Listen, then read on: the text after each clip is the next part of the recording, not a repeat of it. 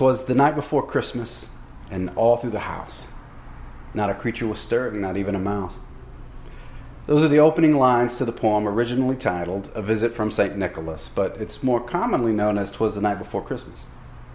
The poem was published anonymously in 1823, but it was later attributed to the poet Clement Clarke Moore, and it chronicles one father's encounter with Santa Claus during a Christmas Eve. The poem, it, it evokes a sense of anticipation and expectation and joy and whimsy. Feelings that so often come to characterize Christmas for so many, particularly the young. Even the opening lines, the, the opening scene, the quiet house, then disturbed ever so slightly by hoof beats from reindeer. Twas the night before Christmas. Growing up, my family uh, had a tradition of reading this poem. My dad would read it to us, and now I read it to my children. It's a way of uh, readying ourselves for the festival that would unfold the next day on Christmas. It was a kind of preamble, a prologue to the celebration of gifts and feast and family and remembering that Christmas Day would bring forward in the first light of the next day. Mary, the mother of Jesus, had her own poem that she recited in anticipation of Jesus' arrival. In Luke's Gospel, in the opening chapter, Mary is visited by an angel. The angel has a name, Gabriel, and Gabriel tells Mary that he has good news. That God has chosen her to be the one through whom the Savior of the whole world would come. This is surprising news. Unsettling news, even as it is wonderful news. Nevertheless, Gabriel says to Mary, Do not be afraid. Words that God had said to his people throughout the Old Testament, words that Jesus would often repeat to his disciples. Gabriel says, Do not be afraid, and then goes on to tell Mary that she has found favor in God's sight and that God is with her.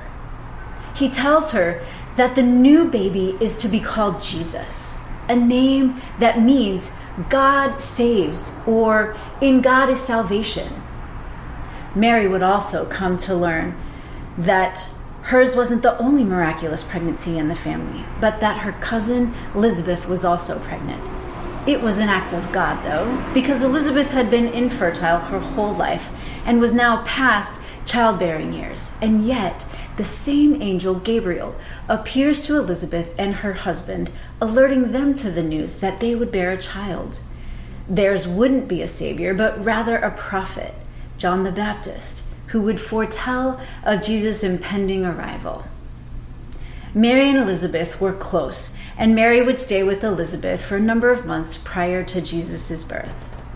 And it was during this time in these days and months leading up to Jesus' arrival, leading up to that first advent, that Mary sang a song that is recorded in verses 46 to 55 in Luke 1.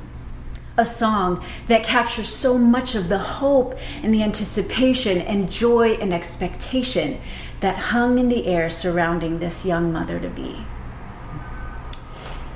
Verse 46 says, And Mary said, My soul glorifies the Lord. My spirit rejoices in God my Savior, for he has been mindful of the humble state of his servant. From now on, all generations will call me blessed. For the mighty one has done great things for me. Holy is his name. His mercy extends to those who fear him from generation to generation. He has performed mighty deeds with his arm. He has scattered those who are proud in their inmost thoughts. He has brought down rulers from their thrones, but has lifted up the humble. He has filled the hungry with good things, but has sent the rich away empty. He has helped his servant Israel, remembering to be merciful to Abraham and his descendants forever, just as he promised our ancestors. Over the past month at Christ City, we've been exploring the women of Advent, the women mentioned in Jesus' genealogy as outlined in the Gospel of Matthew. In Matthew 1, five women are named Tamar, Rahab, Ruth, and Bathsheba, and Mary. And over the past four weeks, we've looked at each of their stories and considered how these four mothers of Jesus all pointed towards Jesus and towards hope and the salvation that is ultimately found in him. Tonight, we want to conclude that series and this evening with Mary. There's certainly a lot uh, that should be and could be said about this amazing woman. Mary was a young, unwed mother facing a future of uncertainty and ridicule, if not all out exile. She would have to flee her home country as a refugee and seek asylum in Egypt, as so many of her ancestors did generations prior to her own.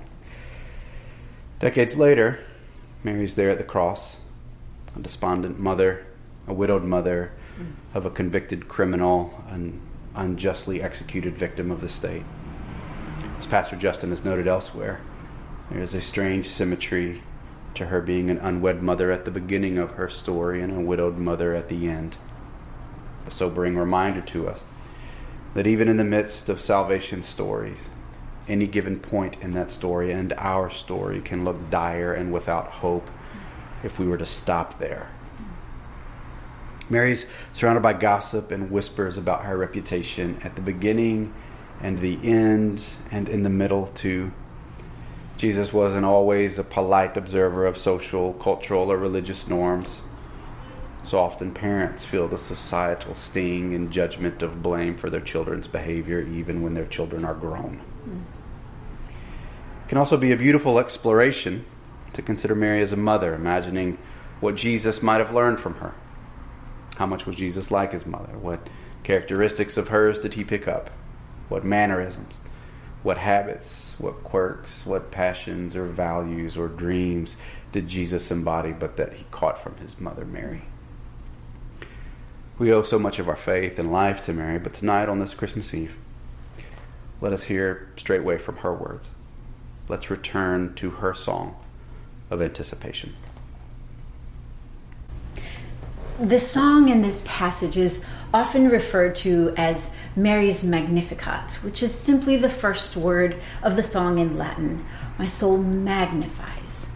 What we find in these words of Mary is a prayer, a poem, and a hope, an ache, if you will. She begins, My soul glorifies, or My soul magnifies the Lord.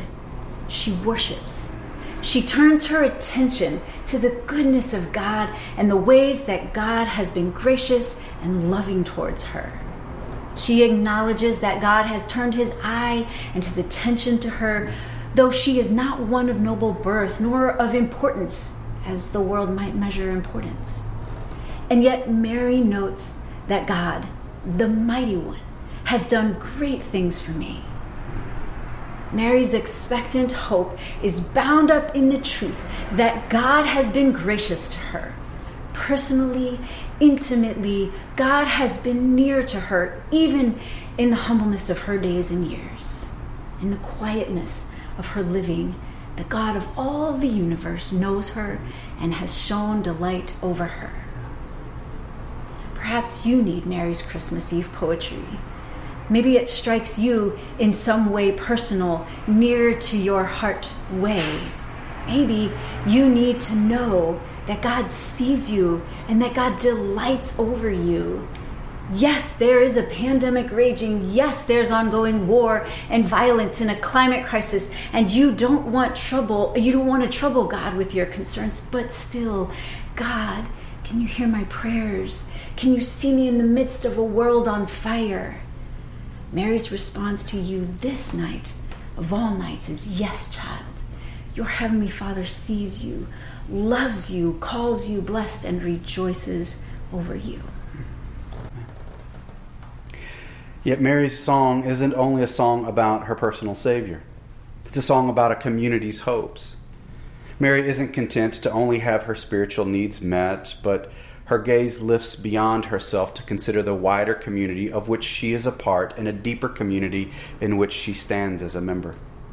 She celebrates a God whose mercy rests not only on her, but also extends from generation to generations. She remembers that God helps individuals, yes, but also shows compassion to communities. He's helped his servant Israel, which is to say, God has helped those who are a part of his ever expanding kingdom and to the descendants. Mary is highlighting the widening and deepening and communal nature of God's love and God's care and God's rescue. In a culture bent on individual expression and rights, Mary's words Uh, they, they call to us to care for the collective, to pray for the community, and to celebrate the common. Mary is singing an ancient version of the New Testament's exhortation to rejoice with those who rejoice and weep with those who weep. She's singing over us a reminder that we are called to care for others and intertwine our lives with the lives of others because they are those for whom God likewise cares and likewise delights and likewise loves and likewise blesses. God is personal and God is communal. Like all of the women in our Advent series, like Tamar and Rahab and Ruth and Bathsheba, Mary is an oppressed, marginalized woman. She is young, unmarried, living in a region under foreign rule and domination. Mm-hmm. She is marginalized gender wise, ethnically, economically, religiously, and she lives among a people who are also living in hostile, oppressive days. Mary, along with all of Israel, is longing for the dawn to rise on their freedom. They are praying for liberation. That ache is articulated in Mary's song. She is celebrating the God who is just. She's awaiting the day of salvation when unjust rulers will be brought down from their unjust thrones. She is longing for a day when the hungry are filled with good things and when the proud are scattered. Hers is an echo of what the prophet Isaiah sang generations earlier about the coming of Messiah when the prophet foretold that a child would be born and the government would be on his shoulders and he would be called Wonderful Counselor, Mighty God, Everlasting Father, Prince of Peace. And the greatness of his government and peace will be no end. This Christmas Eve, with all that is swirling in our world and the parade of injustice in our city, in our nation, perhaps these are Mary's words that bring balm to your soul. A reminder that Jesus' shoulders are broad and strong enough to carry your righteous longings for a righteous God to bring forward a just world. You sing with Mary in contemporary language God, our hopes and fears of all the years are met in thee tonight. As we make our way through this Christmas Eve, it is right and good for us to pause and consider Mary's words on her Christmas Eve. For Mary is speaking to us tonight, reminding us that God is a God who is near to us, mm-hmm. personal to us and that God is not only for us, but for others as well. Our glad tidings and well being are bound up in the well being of others.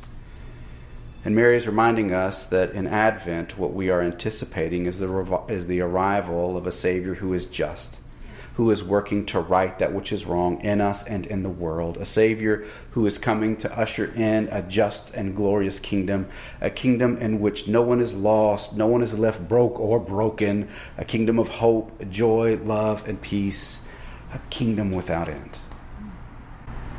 Today we light the Christ candle and we celebrate the birth of Jesus, the coming of God's light to earth and the presence of our Creator among us in a new way.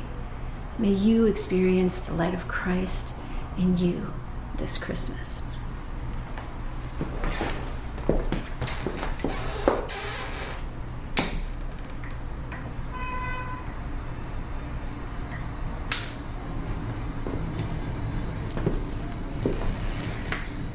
Merry Christmas to all. To all, a good night.